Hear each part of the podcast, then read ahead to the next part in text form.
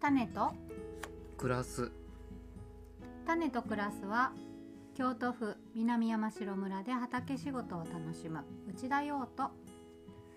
夫で植木屋の内田貴文が四季折々の畑や種のこと庭仕事や村での暮らしについて話すネットラジオです時々ゲストを交えてお酒もたしなみながら種と暮らしを考えていきます二十四節気ごとに配信しています二十四節気ごとって言いましたね今誰ですかそんなこと言ったの今日何日ですか6月の7かなあれ誰の7をにゃなにゃにゃにゃにゃに ゃあれ誰が言二ったの十か四な節気っていつでしたっけ6日ですよねまた6日6日ですよはい最近なちょっと遅れがちな、うんでもねなぜ遅れたかというとね深いわけがねうんまあそうですねありますかわらかりましたこれはまあ後ほどたっぷりとリポートしていただくということでうんまあ忙しかったよ いやいやそんなこと言いは訳しないはいすい言いませ訳んしないうん、守ります、そうね頑張って待ってる人がいるからねあーでもそんなキューけンんちゃんぐらいしか待ってくれてへんのじゃいや待ってますよって言われてますよあそう はいいくらちゃんやって待ってるんですよあ待ってくれてるの、はいすいませんありがとうござあいりまがとうございますということですはい今回えー、房州房州ですねの回でございます房州とは房州っていうのは乃木に種って書くんですけどね私結構これすごい好きな石器の一つでうんあの乃木っていうのはねこう穂のことですね穀類の穂の部分うん乃木っていうんですけどそれがあの出てくるような植物の種をまく頃とか、まあ、あの麦秋っていうのもあって麦の秋って書くんだけどそれは立夏の最後の項なんだけども。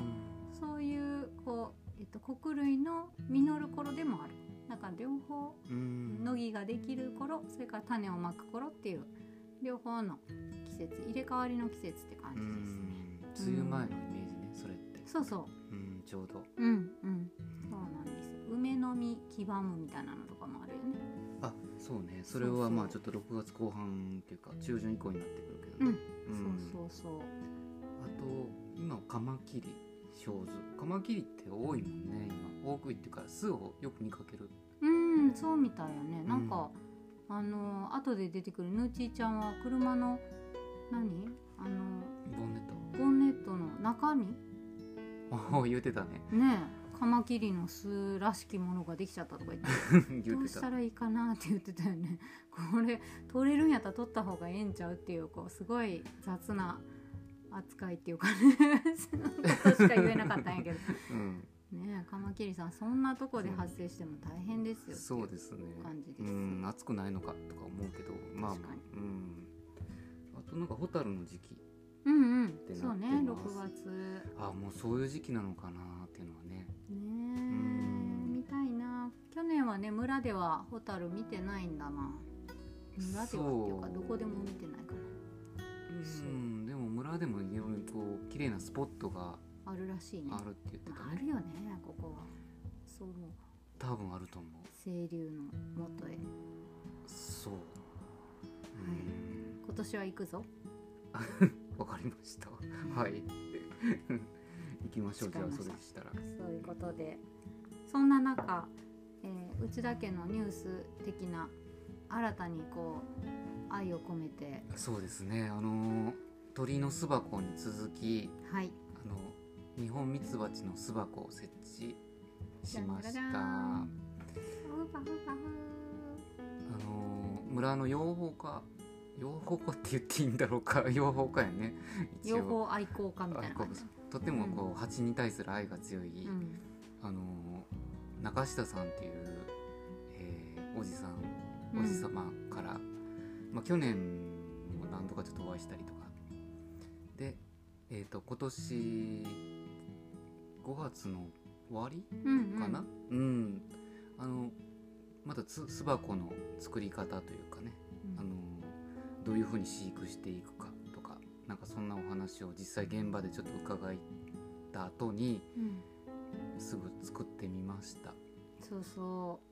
ううまくん作れましたね。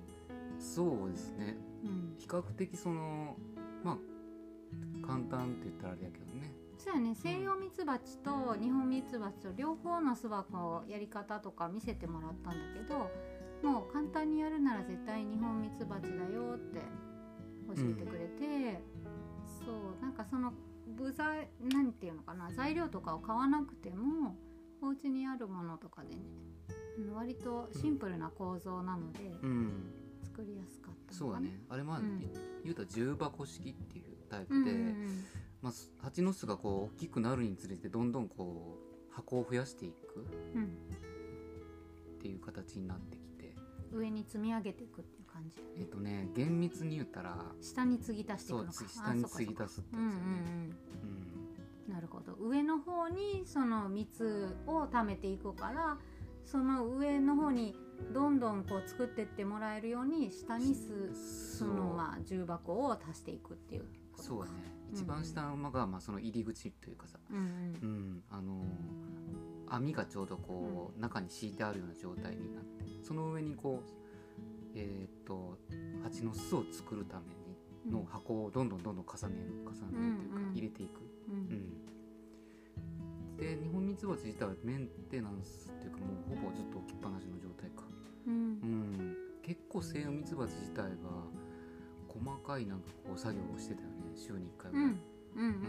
週に1回なのかなまうん5日に1回って言ってたかあそんなになうんスパンが短く短くなんかその女王蜂がもう1匹生まれてしまうと,、えっとまた群れを半分ぐらいこう減らしてその連れてっちゃうというのでその女王蜂が生まれてないかチェックうんっていうのをすごい結構こまめに、してたね、うんうんやらないとやっぱりあの取れる蜜の量とかもすごい減っちゃうし分法っていうのかなそれっ分て、布がね、うんうんうんよそに行ってしまうってやつやねちょうどうちら見かけたんだよねそのあの中下さんのところで見せてもらった時にめっちゃ蜂のねなんか羽音がブンブンブンブンブンブン言っててあーそれでこうどうやら女王蜂が生まれてしまったらしいうんで出ていくところも見たしう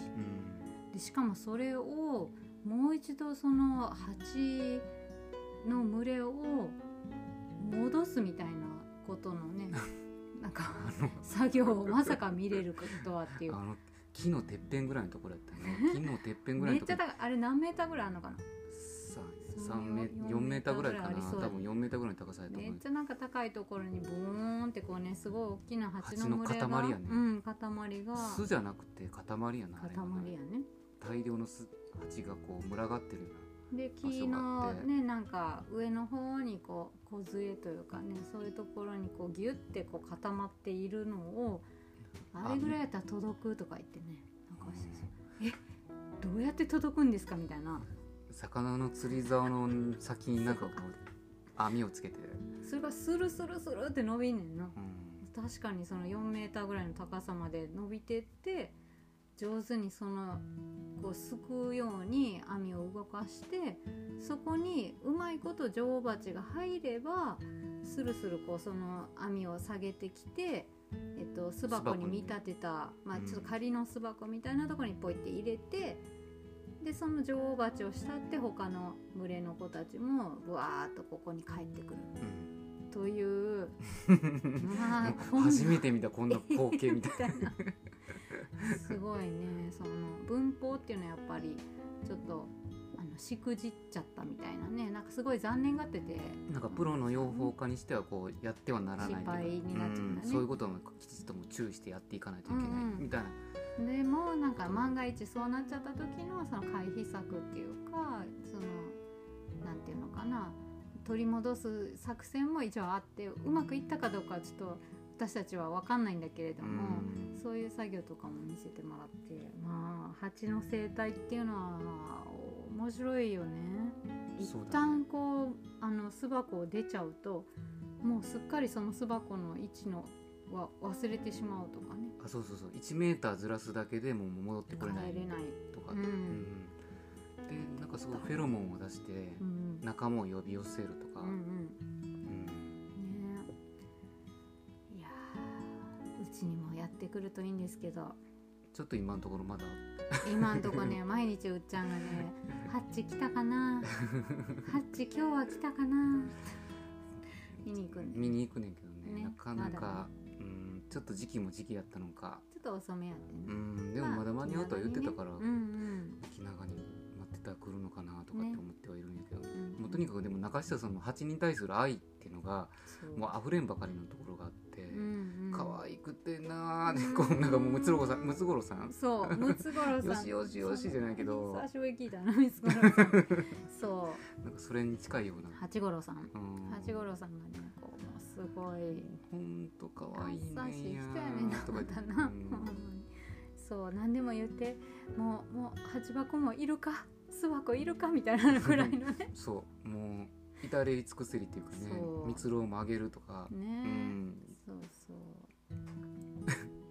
そう楽しみすぎますねこれは。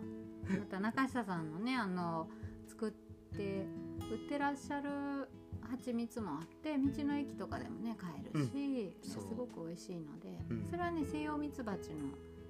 蜜かなそうだね両方あるかなうんうん、うん、多多分分大体セイヨミツバチかなと思うそうんだよね。そう、うん花陽公園っていう、うんううんん、あの名前で売ってらっしゃってちょっとまたこれは季節を通じて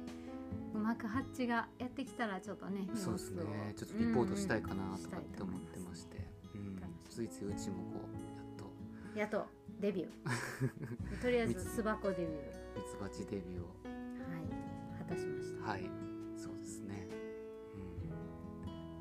うん、ということでそんなもんですかこよ暦系のなんかこう最近の話題はいいですかえー、そうですねえー、どうやろうお庭ではやっぱりアジサイとかがすごく、あーあの紫陽花がもうついうん先日ぐらいから咲き始めた、うんうんちょうどねうん咲いてきましたね、うん、あとドクダミの花かドクダミの花もっと前からだった気がするなあそうかな5月の中旬ぐらいからもう結構うん今だいたい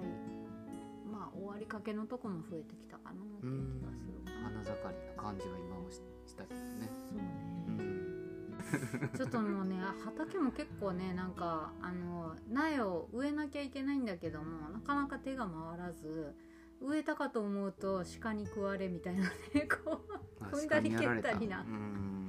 感じであそうそう1個ねあのこんにゃくは植えましたね私あ今回60個ぐらい植えましたよ本気出しこんにゃくビジネスやからな そそれは三日の原城さんやけどあそっか そうそういや別にうちも変わらへんよねいやうちもうちも去年は私は2倍ぐらいにはなったんですけども実は平均4倍ぐらいになってたっていうことを聞いて心折れそうになりましたけどええそうなのみたいあそうか大きさが全然こう小さい小さいやったなまあ何もしてないんだからそらそうかとも思うけどうんまあそうね別にななんかこんにゃくってなんかほっといてもいい的なイメージやんかうんだ からこうそうかあるところではそんなに大きくなったのかってまたねちょっとしかも今年ちょっと実験的な感じであの鹿への嫌がらせ削除こんにゃくっていうね謎の実験を始めましてずっと通なんか路に植えるってい うね通路っていうかこう自分の畑の周り中をこんにゃくで囲むっていう新しい戦法をうん今年はあの試してみようと思った途端にうっちゃんに上から踏まれるっていう ね知るかって言われてんの通通路やっちゅうねんみたいな路はこうギリギリ通れるところ通路であとはもうこんにゃくでこうか囲うからあーそれが効力発揮するのいつなんやろうな、ほんまやなうん、あとでもあれでしょこんにゃく作りの会に入ったんでねあそうそう深緑会という、えー、と村でそのこんにゃく、えっとお茶農家さんたちお茶農家の、えっとお嫁さんたちの副業というかそういうので昔始まったらしいんだけども、うんえっとももちゃんあのうちらの番組にも出てくれた、うん山の中ねいゲストでねつもの、うんももちゃんも入っててでいろいろ教えてもらいながらちょっと私まだ2回しかあの実習生みたいな感じでこう研修生みたいなそうそうそうそうでこんにゃくもらって帰るって いうねイエーイみたいな感じで ちょっとまだまだあの全然いけてないんですけどえっとそうマシンのようですよ素晴らしい働きなのみんなもうでも超働き者すごく長い間20年以上やってるのかうな、うんんと思うのでいやでもその20年以上やってはるのはその1人の方残ってる1人の方であとは去年入った、えっと、おばさまとももちゃんとの3人でずっとやってきたものなので、まあ、私は教えてもらいながら中入れる時にお手伝いしてっていう感じで昔はたくさんメンバーがすごいたくさんいたみたい、うんでしかも自分たちの、えっと、畑、まあ、多分ねそのお茶農園の周りであの生やせるっていうかねなんか栽培してたこんにゃくみたいだようんうんなるほどでもその確かにそのこんにゃく自体は手間がかからないっていうのもあるよね、うん、だから植えといたら、えっと、大きくなってで冬のね需要が多分多いと思うんだけどその頃にバーってやって、うんだからお茶もね多分あの農閑期まではいかないのかもしれないけど。でもまあ秋口過ぎるとそ暇うにだよなねるというかうんうん、お時10間ができ月以降たぐらい時にもうそういうことをやって服ビジネスにしてたっていうそのうん感じみたいなので結構その普及員農業普及員のひ人たちが来てどういうふうに栽培するかとか、うんなんかすごいあの教えてもらってやってたって言ってた。ううんん、なるほどそういう農村支援みたいなのが昔あったってうことだんよね、そうやね、うんうんうんまあ、だから今はちょっとその手も足りないし育てる人たちも減ってきたので種芋を購入して育ててくれてる人を育ててくれる人を募集っていう感じで、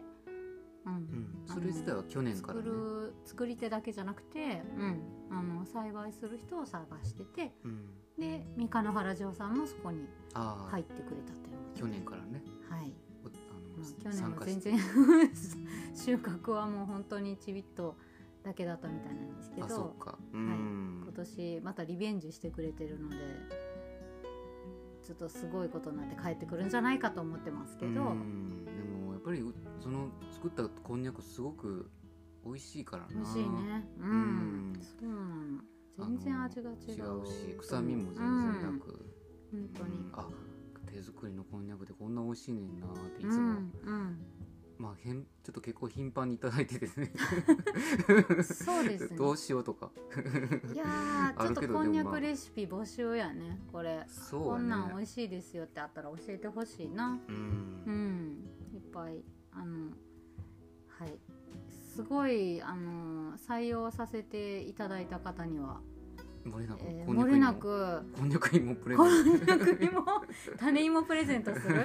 1年ぐ らい待ってもらわないとできひんねんけどなあそっかそれでいいのかなうんそんなわけでねそのこんにゃくも一応道の駅とあとうちの近くにある産直でねもうん販売してます、はいうん1丁250円うん、美味しいです分厚いそ厚みがたまらんですこれはう。う、ん。ね、興味ある方ははいぜひね、買っていただけたらありがたいなと。お願いします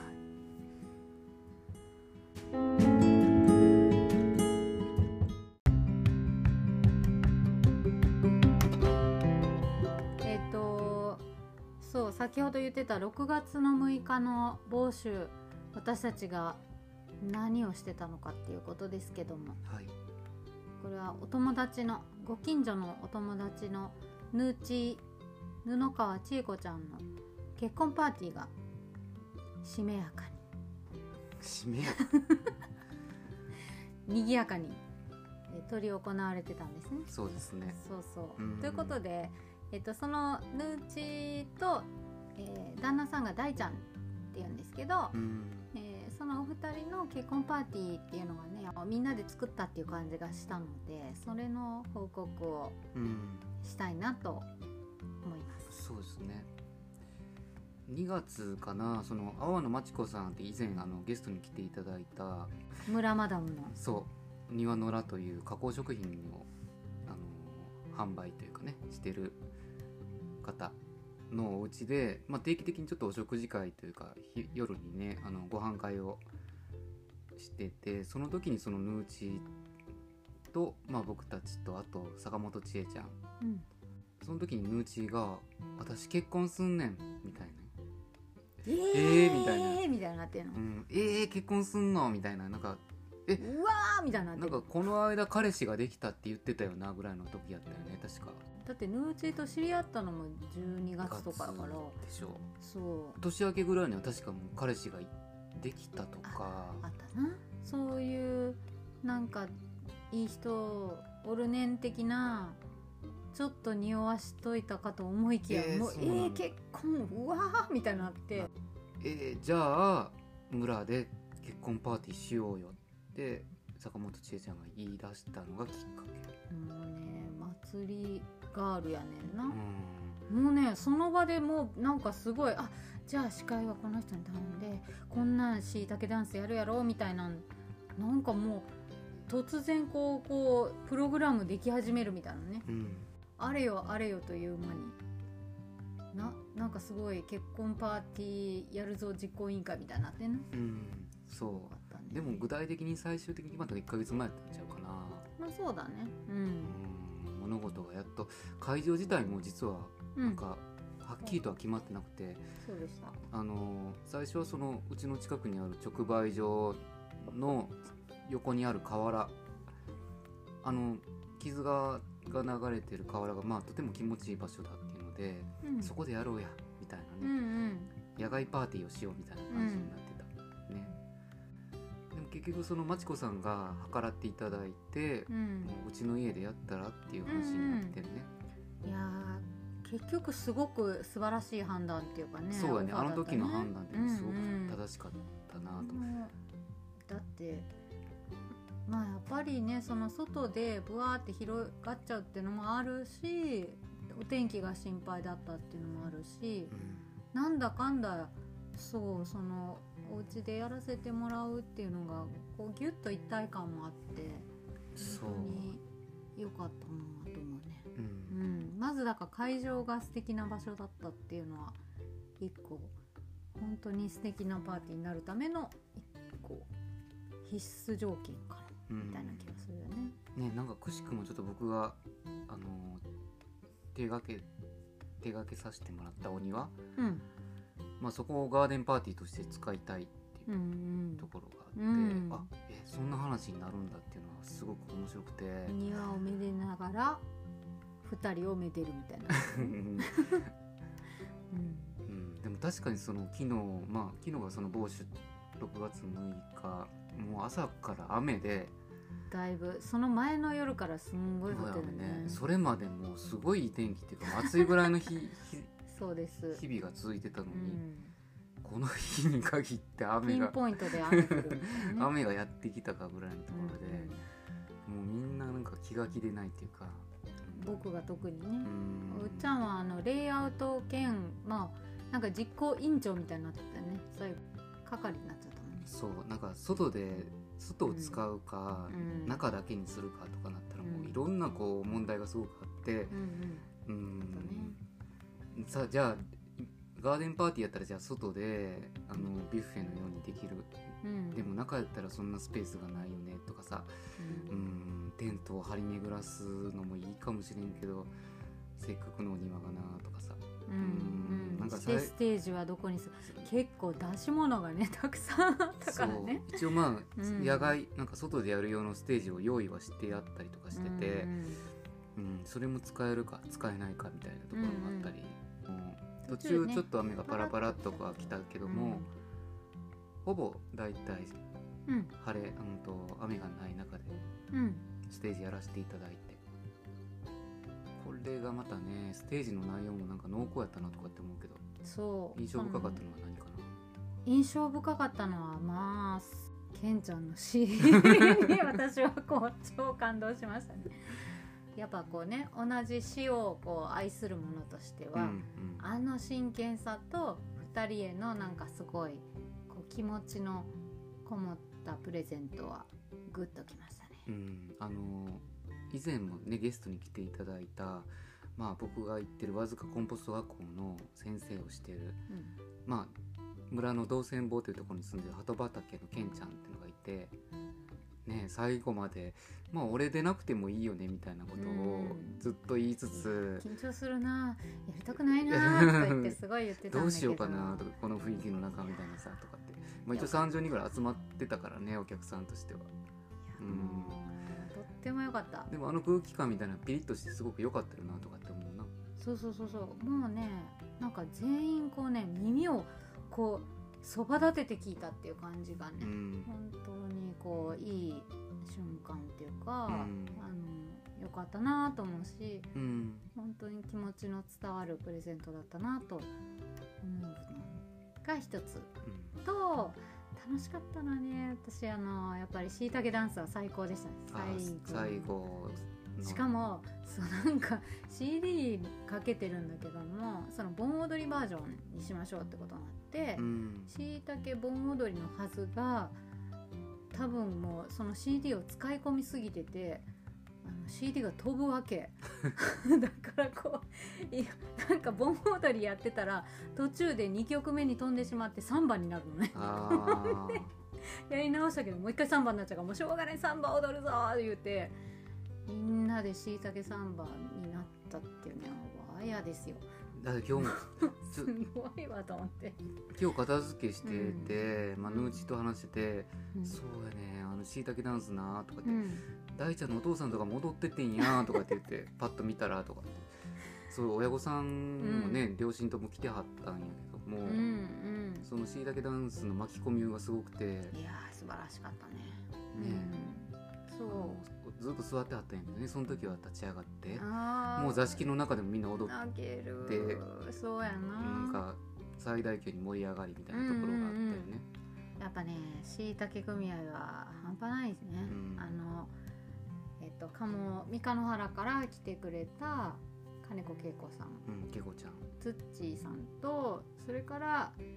しいたけどんこ うんうん。坂本千恵ちゃんの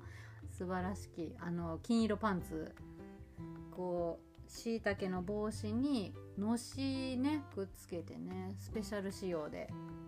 来てくれててあれいつもじゃないねんであ、そうか。はいでで、ああのの2人の、えっと、好きな色の青いドレスコードに合わせた青いひらひらの蝶ネクタイっていやうってかねたね。それもすごいかっこよかったし、うん。もうねみんなに配ってくれたあのけこちゃんのね娘さんのあこちゃんがみんなにしいたけの、えっと、バッジをねうん、折り折紙り。紙で作作っっててくくれれててね当日の朝やってたからな、そうそうなんそうかそう折りいっぱ紙いで。作ってくれてキラキラしいたけやったけど。そうそう、うん。ね、僕まちこさんのあのエア加藤ときこエアカとときこもうあの感じがすごく面白くて、うんうんだんだんもう加藤ときこにしか見えへんくなってくうんる、うんうんうん、本当にあれ来てはるやん本人 じゃちょっと一緒に写真撮らなかったね私たちそうやねしまったなと思ってでしたなんか贅沢ディナーショーみたいな感じにななったなってたとかって思ってでまたねうちもねこう舞台慣れしてるね堂々と一緒に歌う楽しいみたいな、 だからそ昨日かその絵が、うんなんであの時ステージ行ったみたいなことを言われたとかって言って、えそうなの そもううなんかこっそりどうしどうなんでなん突っ込んどったんじゃんいや分からへんで本人もあ「なんでやろ私」って今なんて思うねんけどでもあそうあよかった私で出なきゃっとかて感じだもうなんかそういう仕組みになってると思ってたけど、ね、そうかうんうんうんうん でもあれ良かったよね呼ばれううんん、 演出的にもだとってても肩を抱き合ってや歌ってましたよそうエア ーエアーでほんでその下でしいたけがめっちゃシャボン玉をこうぶわーシャボン玉ボーイズも素晴らしかったねそこあ子供たちな子供たちがもうね大喜びで頭シャボン玉液だらけで泡立ちながらめっちゃ最前列でシャボン玉をしてくれてあれはねなんかうちらもね1曲歌わせてもらったんだけどうちだけ うで。んその時もねめっちゃシャボン玉してくれとったからうんねねもう終わりダンスっていうかさ、うん、ダンスパーティーみたいになったそうそうそうオブラでオブラだでそうそうそうそうそうまあミッシーのね隠し芸がね炸裂しましたねそこでうんもうねミッシーってミッシーミッシーってあのうちの近くのパン屋さんのねかっこいいっすギター部の部長、はい部長とかあるか部じゃん長とけかど知らんけど、うんうんまあ、ギター部の主催やなはい村部ギター部そうもうねパン屋さんなんだけどパンの紹介じゃないんですねみたいなそうギターで行きましょう趣味ですから みたいな感じで そうどっちみたいあのアッパーさがすげえなと思っなてねあのマイケル・ジャクソンのねかぶりもんやろかぶりもんとそれから馬ね 人面犬って子供たちには言われてたけどいや人の顔した犬でも何でもなくただの馬ですからっていう馬馬のかぶりものをねうんガンガン踊ってましたねうんかっこよかったねうんいやー笑いが止まらなかったね最後ね本当にうん本当全に員踊り狂ってたねそうディスコディスコうんしかもあの2時ぐらいにやってきた私たちのミオテラスうあん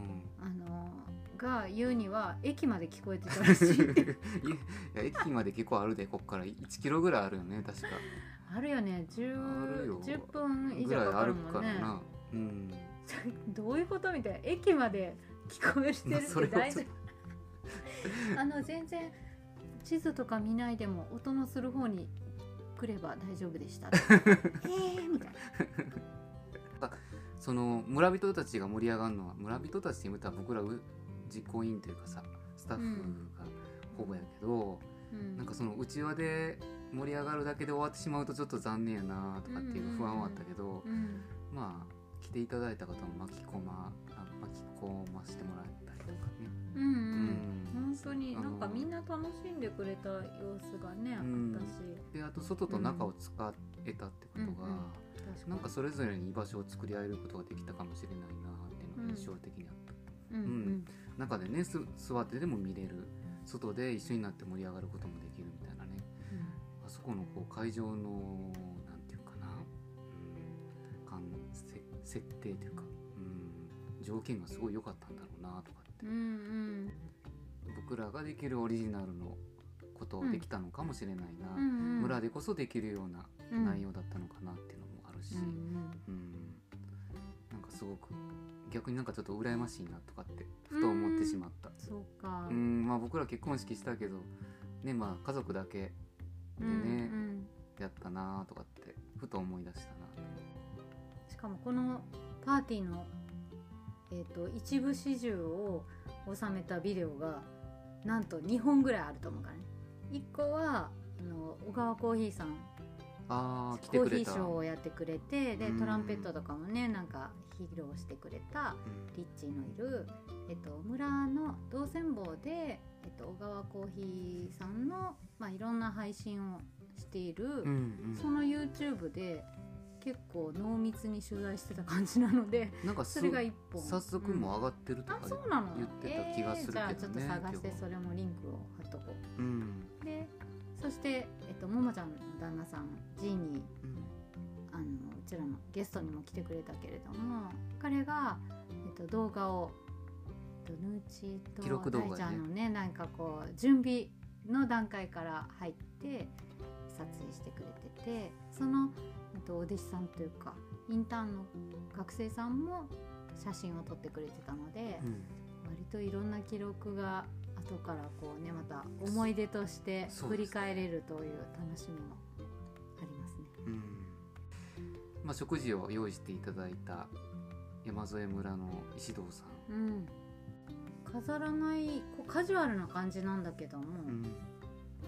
すごく美味しくて1個ずつがうん、僕スモークサーモンのオープンサンドがすごい美味しかった、それ言う人多かったいくらちゃんも絶賛してました、うんこ私れはいいわチキンがねすごい柔らかくて美味しかったいい焼き加減で現場で焼いてくれたうわー現場ってまあ場所、うん美ね味しかったし、その場で焼いてくれたフライドポテトというかねうん、フライドポテトでいいですか、うんそうこう厚みのある赤い皮のとっても素敵なしポテト好きとしてはですねもうポテトチップスやめてこれ毎日でいいなっていう フライドポテトうです、ん、美美味しかったです味しかったね、うん、ね小川コーヒーのリッチーもまたなんかこのラジオに出たいっていうふうにそうですよ出てもらうんで私実は昨日コーヒー飲んでないんですよ僕も飲ん でなえいー、君コーヒーも飲んでないしデザートのパフェも食べてないんですね忙しかった胸がいっぱいだったんだよね いやまあ何が忙しかったのかいや胸が何いっやぱろいジだったーニーのジドリンクをずっと作ってたから忙しかっーニーのドリンクずっと作らんでいいやろどんだけ飲んでん のまたももちゃんに怒られますから たあんすりい飲までせんるとね、はい、僕から謝っときますねそうですねうんはい謝っといてください ということでそんな感じですかはそうですねいうん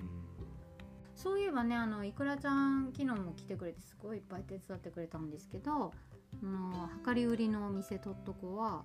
6月19日の、えー道の駅でのフリマに初出店、あへえそうなんですそねして種の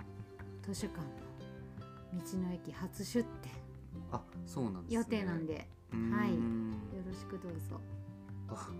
わかりました 僕そんなことを全然僕は知らずでした、はいこっそり進んでますねうんそんな感じですかねうん次回次回はあ夏至じゃないんですか6月21日夏至、そうですキャンドルナイトしますかうん、まあできたらでいいですけど、シュンってなるわうん、うまあんキ、ャンドルナイトは配信でしできてもいいけどね、一年のうちで最も昼が長いうん、夜の短い